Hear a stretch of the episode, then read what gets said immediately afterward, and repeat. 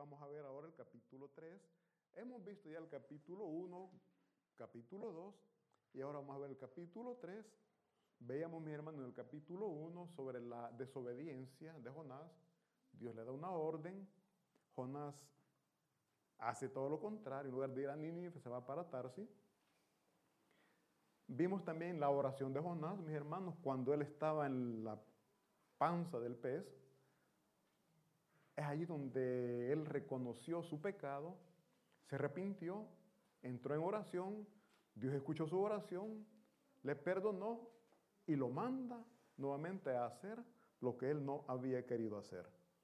Jonás capítulo 3, vamos a leer, a leer del versículo 1 al 10, vamos a leer los 10 versículos, vamos a leer.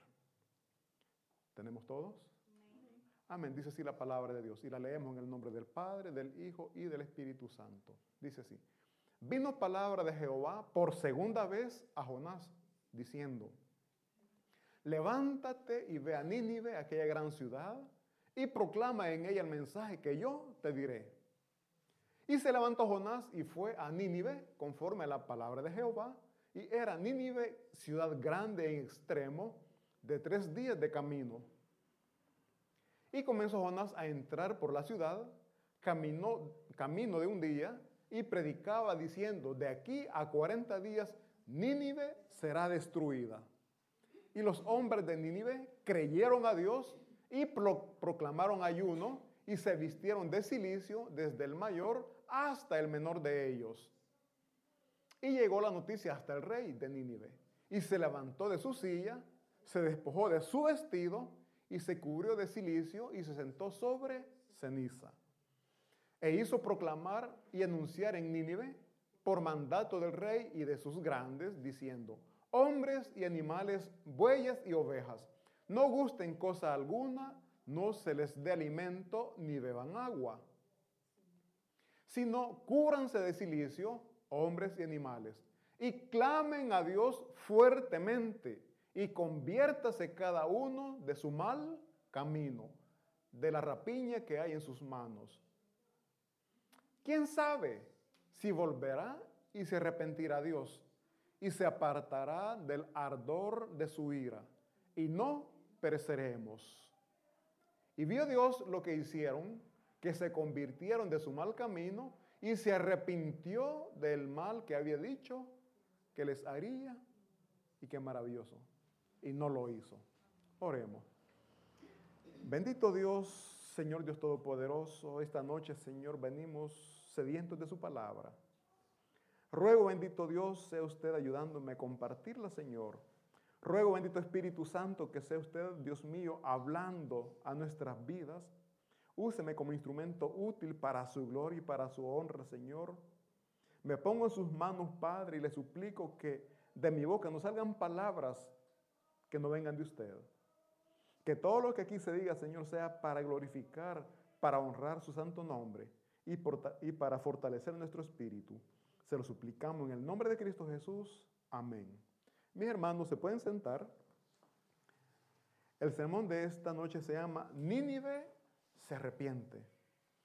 Como ya dijimos, mis hermanos, Dios ama a toda la humanidad, a todos desde que desde antes de que nuestro Señor Jesucristo viniera a la tierra, él ya mostraba su amor para la humanidad. A pesar de que nosotros, los seres humanos, somos pecadores, amamos más el mal que el bien. ¿Cuántos dicen amén? Fíjense que Dios nos da la oportunidad de estar siempre en su presencia, de estar siempre cerca de Él, pero nosotros nos alejamos por uno u otro motivo, pero nos alejamos de Dios. ¿Y qué es lo que nos aleja de Dios? El pecado. Mis hermanos, difícilmente por nuestras propias fuerzas vamos a dejar el pecado, porque el pecado mora en nosotros. El pecado mora en nosotros. Y es por eso que Dios mandó a nuestro Señor Jesucristo para que Él nos librara y nos purificara del pecado. Solo Jesucristo lo puede hacer. Pero repito, antes de que nuestro Señor Jesucristo viniera, ya el amor de Dios se manifestaba. Hemos, mm, la vez pasada prediqué, mis hermanos, de Noé, como Dios lo llamó, lo buscó para que construyera el arca. Y, veamos, por favor, primera de Pedro, primera de Pedro 3:20. Saben, mis hermanos, que mientras Noé estaba trabajando en el arca, Dios le estaba dando oportunidad al pueblo pecador que se arrepintiera. ¿Por qué? Porque Dios no le quería castigar. Dios no quería mandar el castigo, pero tuvo que hacerlo. ¿Por qué? Porque en el corazón del ser humano había necedad. Repito, amó más el pecado. E incluso de Noé se burlaban. Veamos aquí que dice 1 de Pedro 3:20. Dice, los que en otro tiempo desobedecieron, cuando una vez esperaba la paciencia de Dios en los días de Noé, mientras se preparaba el arca, en la cual pocas personas, es decir, ocho fueron salvadas, pero, miren, entre toda la multitud, entre todas las, ocho personas entraron. ¿Por qué los demás no entraron? Por la dureza de corazón. No es porque no tuvieran oportunidad. Dios le dio oportunidad. Incluso dice, dice, los que en otro tiempo desobedecieron, igual que en este tiempo predomina la desobediencia más que la obediencia a la palabra de Dios. Aún nosotros que decimos somos cristianos, mis hermanos, predomina más la desobediencia. ¿Qué es lo que la palabra de Dios le manda y usted hace lo contrario? A Jonás que le dijo Dios, anda a una ciudad y él se fue para otra. A nosotros que nos dice, lee la Biblia y nosotros leemos el teléfono, agarramos el teléfono, ¿verdad? No, es que quiero ver qué pasa en la noticia vemos la televisión y dejamos a un lado la, Biblia, ¿verdad? O la oración. Esa es desobediencia. Y decimos, ay, qué Jonás, qué, qué burro fue este, no le hizo caso a Dios. ¿Y nosotros? dice aquí, dice, los que en otro tiempo desobedecieron, en este tiempo igual estamos desobedeciendo. Dice, cuando una vez esperaba la paciencia de Dios, oiga bien, la paciencia, Dios les dio tiempo, fue paciente. Dice, cuando una vez esperaba la paciencia de Dios en los días de Noé. Oigan bien, mientras se preparaba el arca, mientras Noé trabajaba, Dios le dio ese tiempo para que se arrepintieran, para que escucharan, para que obedecieran. Pero dice ahí que pocas personas entraron, solo ocho. ¿Y quiénes fueron esas ocho personas? Entró Noé, la esposa. ¿Cuántos hijos tenía? Tenía tres hijos y las tres esposas. Total, ocho personas entraron. ¿Y los demás por qué no? No fue porque no tuvieron la oportunidad, fue porque no quisieron. Mis hermanos, en este tiempo, en la actualidad, salimos a evangelizar, salimos a predicar la palabra de Dios, ya me pasé al otro punto. Pero la gente no quiere. La gente rechaza, sin darse cuenta que están dejando una gran oportunidad que Dios les está dando. ¿Por qué? Porque también les ama. Mis hermanos, dijimos que al arca entraron ocho personas y de, esas ocho personas, entre esas ocho personas estaba Sem, el hijo de Noé, y Sem, mis hermanos, o sea, Abraham es descendiente de Sem. Abraham es descendiente, o sea, Sem era el abuelo o tatarabuelo de Abraham. O sea, para que veamos cómo viene la línea. Noé es el papá de Sem. Sem engendró, la genealogía no la leí, no la vi.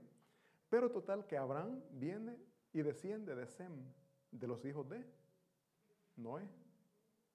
Y de Abraham, Dios se formó un pueblo, que es Israel. ¿Por qué, mis hermanos, Dios se creó un pueblo? Simplemente porque Dios quería, ver, quería hacer ver su poder, su amor y misericordia por medio de este pueblo. Pero Dios no solamente ama o amó a Israel, sino que Él amó todo el mundo, a todo el mundo. Y entre ese todo el mundo estamos nosotros. Lamentablemente, en el tiempo pasado, como en el presente, hay muchas personas que no quieren saber nada de Dios y es por eso que el castigo va a llegar. No porque Dios no dé oportunidades, sino porque la humanidad prefiere más el pecado, prefiere más los deseos o los placeres carnales o terrenales, como le quiera llamar, y no lo que Dios le está pidiendo, no lo que Dios le está mandando.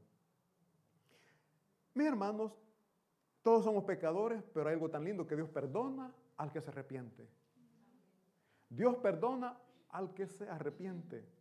En el capítulo 1, le repito, encontramos que Dios le da una orden a Jonás y Jonás no quiso obedecer, desobedeció. La, desobediencia es pecado. O sea que Jonás pecó contra Dios al no escuchar, al no obedecer lo que Dios le estaba diciendo. Y nosotros podemos decir, ¿y por qué? ¿Por qué Jonás se resistió a escuchar o a, obedecer la palabra de Dios? La respuesta está en el, capítulo 4. Ahí en adelantito está capítulo 4, versículo 1. Veamos el por qué Jonás no quiso obedecer. Dice 4.1. Pero Jonás se apesadumbró en extremo y se enojó. Y oró a Jehová y dijo, ahora, oh Jehová, ¿no es esto lo que yo decía, estando aún en mi tierra? Por eso me apresuré a huir a Tarsis, porque sabía yo que tú eres Dios clemente y piadoso, tardo en enojarte y de grande misericordia, y que te arrepientes del mal.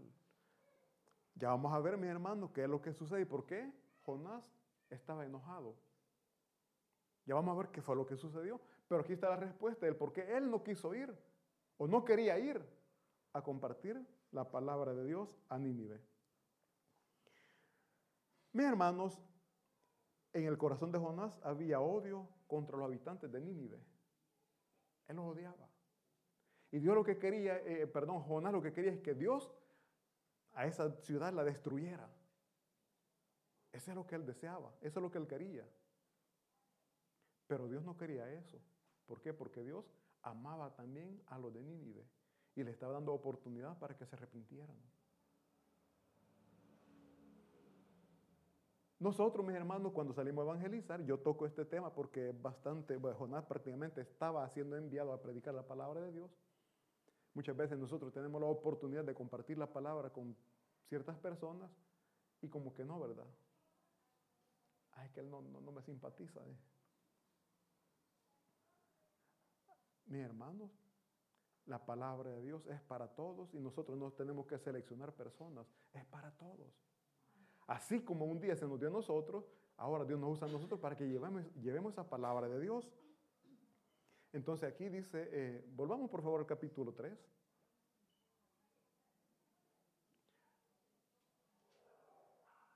Va, entonces dijimos, mis hermanos, que Jonás pecó al desobedecer a Dios.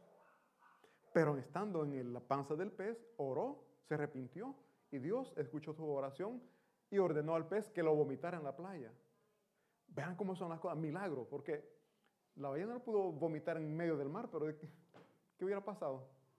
Siempre hubiera muerto. Mas, sin embargo, Dios le da la salida. Yo les decía que muchas veces nosotros vemos problemas, pero en realidad no es problema.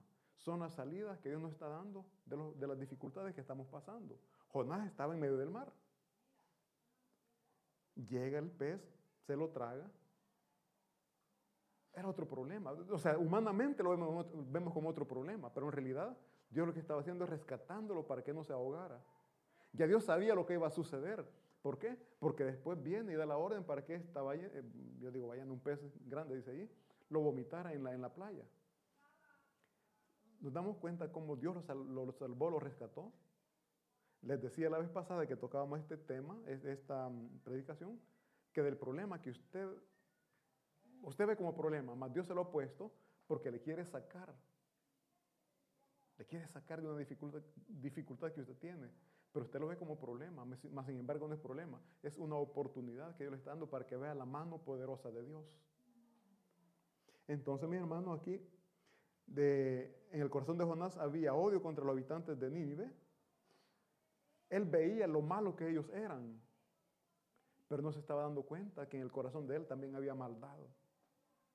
Porque al desear, al querer que este pueblo fuera fulminado por, por Dios, ¿qué hay en el corazón de él? ¿Amor hacia el prójimo o hay odio? ¿Y el odio qué es? Es maldad.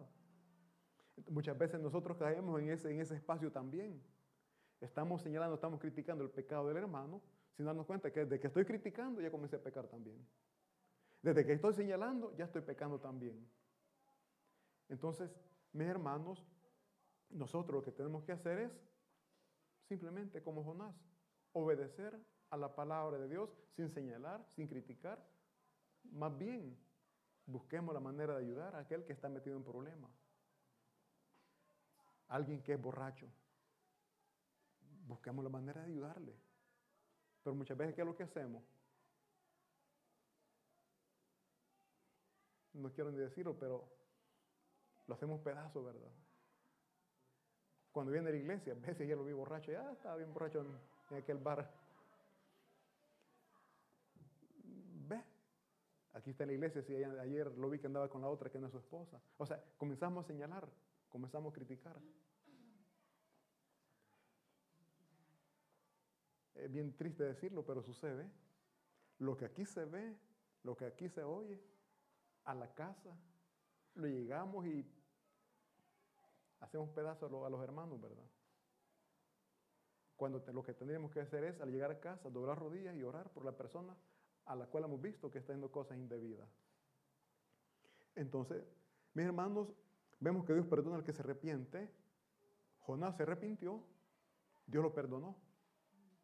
Y además de dar perdón, le dio otra oportunidad, dice el versículo 3, el capítulo 3, versículo 1, dice, vino palabra de Jehová, ¿por cuántas veces, mi hermano? Por segunda vez. Dios no se cansa. No quiso la primera, pues la segunda va a querer. Si usted no le ha hecho caso a la primera, pues la segunda va a querer. Y si no quiere la segunda, va a querer la tercera. Pero oiga bien, cada oportunidad que Dios le da para servirle y usted no quiere, va a pasar por tormenta en su familia, va a pasar problema en su familia. Porque vimos que Jonás, cuando no quiso, pasó una gran tempestad. Que los marineros dicen que lo tiraron al mar. ¿Por qué? Porque el problema era él. Aquí Jonás fue inteligente. La segunda vez dijo, no, hoy sí. No, no, papito, hoy ya no quiero otro problema. ¿Y nosotros? Ya vamos por cuarto llamado y seguimos lo mismo, ¿verdad? Por eso que viene un problema, viene otro problema, otro problema y no salimos de ahí. ¿Por qué? Porque hay dureza en nuestro corazón. No queremos obedecer la palabra de Dios. Entonces dice, vino palabra de Jehová por segunda vez a Jonás diciendo, dice el versículo 2, levántate y ve a Nínive, aquella gran ciudad, y proclama en ella el mensaje que yo te diré. Versículo siguiente dice, y se levantó Jonás y fue a Nínive conforme a la palabra de Jehová, y era Nínive ciudad grande en extremo de tres días de camino. Oigan bien, mi hermano, es como que usted le dijera, Dios le dijera, levántate tempranito y anda a predicar por todo Milano. Las calles, las plazas, donde sea. Vos detenete en lo, donde mires que hay en las plazas y predicar la palabra de Dios. Todo el día. Lo haríamos. Una hora nos pesa a veces, ¿verdad? Y todo el día. con gente desconocida. Él no sabía cómo iba a tomar el, mensaje. Hasta lo podían haber matado. De todo pudo haber pasado ahí. Mas él, ¿por qué lo hizo? Porque fue una promesa que le hizo a Jehová en la oración. Eh, veamos por favor capítulo 2, versículo 9. Jonás lo está haciendo porque en su oración, en su angustia, cuando estaba en la panza del pez, le prometió a Jehová que lo haría, dice el versículo 9. Mas yo con voz de alabanza te ofreceré sacrificios. Pagaré lo que, oigan bien, pagaré lo que prometí. La salvación es de Jehová. Oigan bien, yo con voz de alabanza te ofreceré sacrificio. Andar, bueno, no sé qué tanto calor había o qué tanto frío había en ese tiempo, mas él salió a predicar la palabra de Dios. Se sacrificó, no es fácil. Yo les entiendo, mis hermanos, cuando les decimos vamos a evangelizar. Yo les entiendo, ya los años pasan, pues yo también siento. Ya duelen los pies, ya truenan, ya, estamos crocantes, me dijeron la vez pasada. Medio movimiento, bien crujiente. ya. Pero más sin embargo, mis hermanos, es algo que Dios nos manda. Y Él nos va a dar la fuerza, Él nos va a dar la capacidad para que hagamos lo que Él quiere que hagamos, la voluntad de Él. Entonces dice ahí que Él ofreció sacrificio de pagaré lo que prometí. ¿Cuántos de nosotros que hemos prometido un servicio a Jehová? Y ahora, pasado el tiempo, se nos, está, olvidando lo que prometimos. Hay tantas cosas que prometemos y que después se nos olvida. Poco a poco, poco a poco se nos va bajando, se nos va bajando hasta que al final Dios no lo permita. Hay un momento que ya no puede, ya no quiero y muchas veces dejamos lo que hemos prometido. Tengamos mucho cuidado. ¿Por qué? Porque después Dios nos recuerda lo que hemos hablado con Dios. Dice las salvaciones de Jehová, versículo, eh, capítulo 3, por favor. Jonás capítulo 3.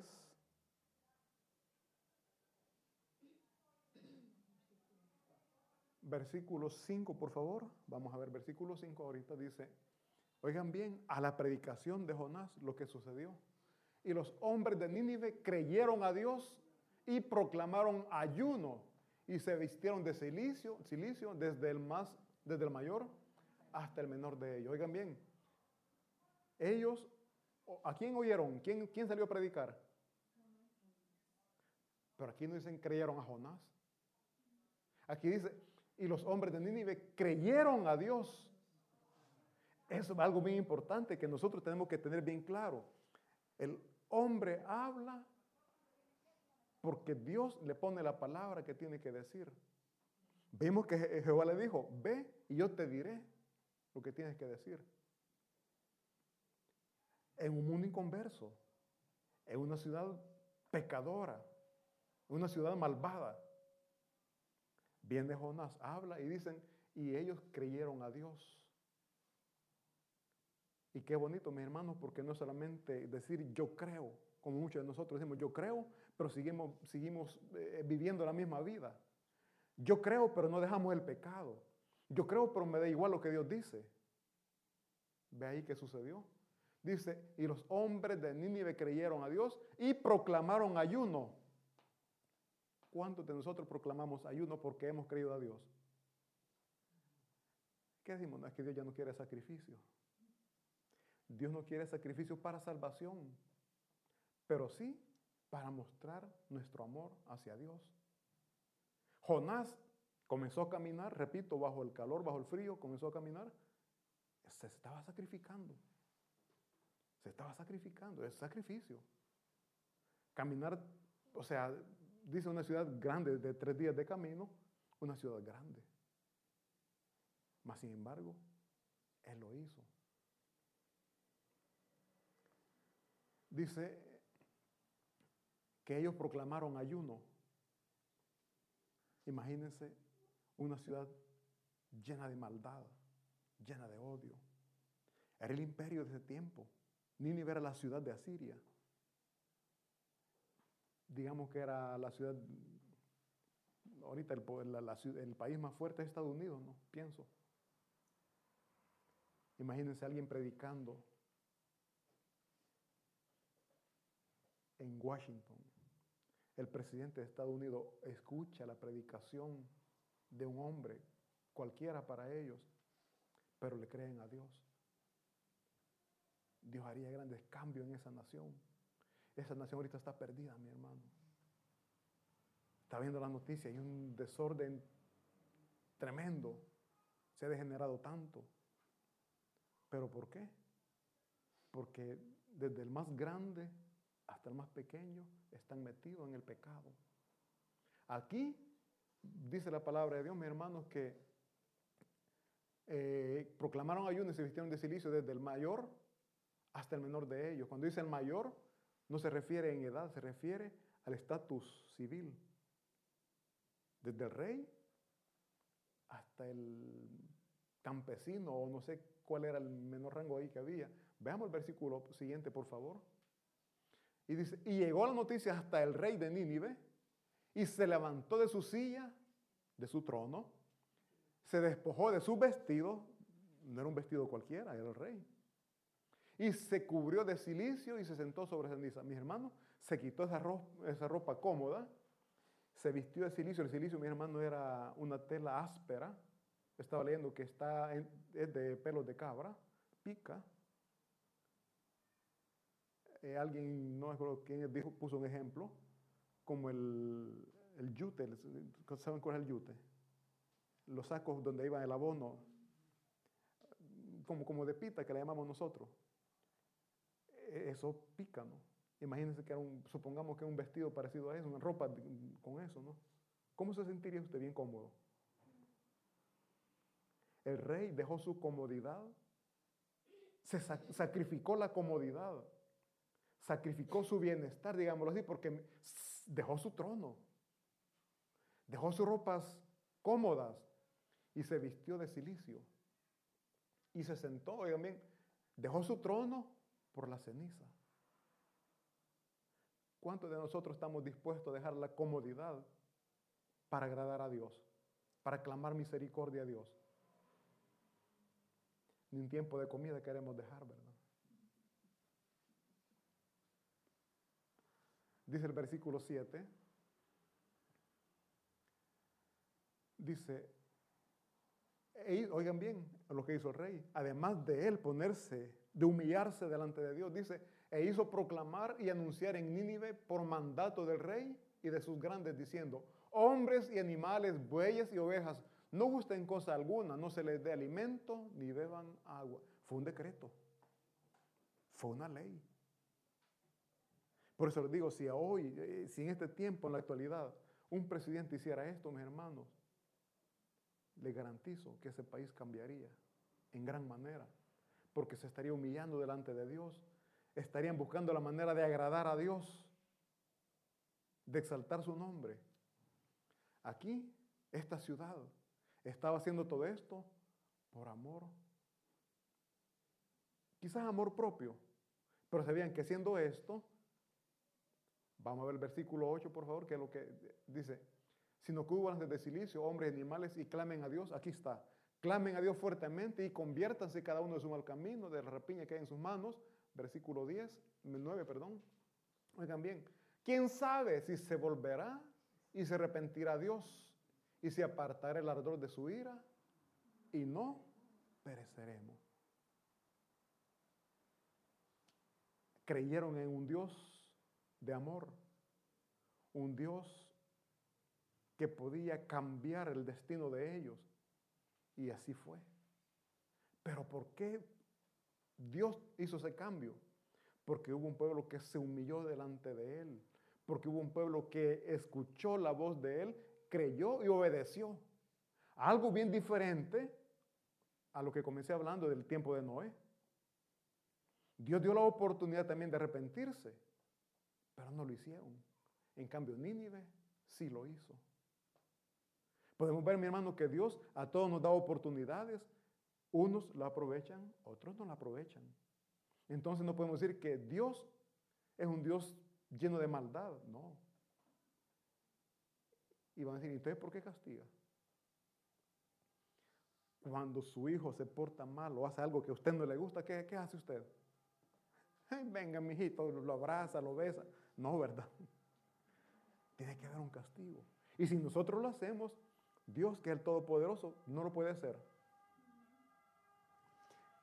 Dice Juan 3.16, dice que de tal, Juan 3.16, ya todos lo sabemos, mis hermanos, dice, porque de tal manera amó Dios al mundo que ha dado su Hijo unigénito para que todo, todo aquel que crea no se pierda, más tenga vida eterna. Mis hermanos, Dios nos ama. Dios nos ama a todos.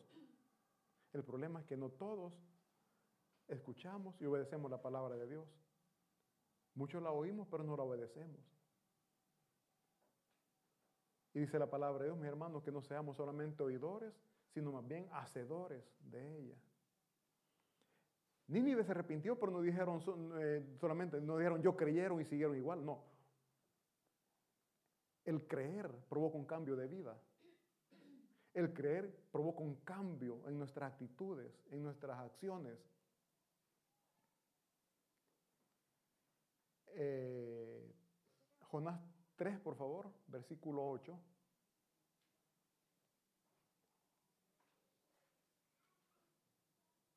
Oigan bien, dice, si no cúbranse de silicio hombres y animales y clamen, oigan, clamen a Dios fuertemente. Cuando dice fuertemente, no se refiere a griten, sino que desde el corazón que salga ese arrepentimiento hacia Dios.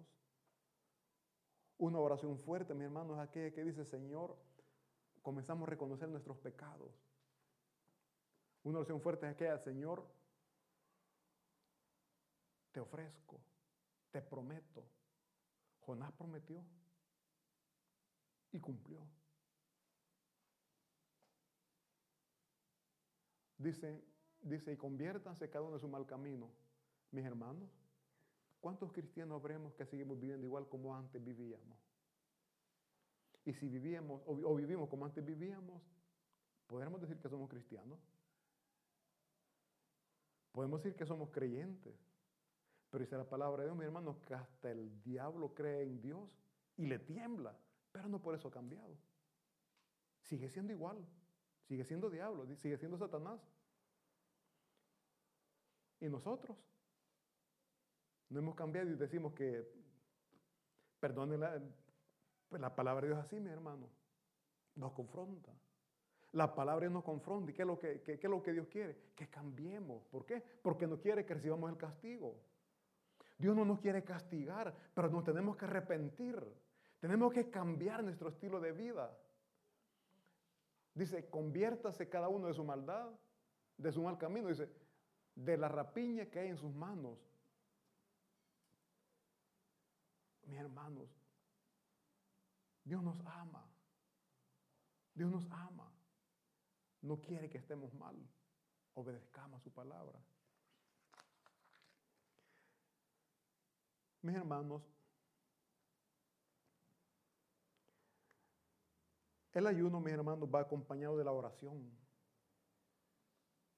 No podemos decir solo estoy ayunando, no leemos la Biblia, no oramos, simplemente no comemos y decimos estoy ayunando. Yo lo tomaría como quizás una dieta, estamos muy gorditos y queremos rebajar. La oración, perdón, el ayuno, mis hermanos, dice la palabra de Dios. Jesucristo dijo que había un cierto género de, espíritus malignos, de demonios, que solo salían a través de, oigan bien, ayuno y va acompañado de. Es el verdadero ayuno. Otra cosa, no podemos decir estoy ayunando y me estoy comiendo al vecino, ¿verdad? Estoy en ayuno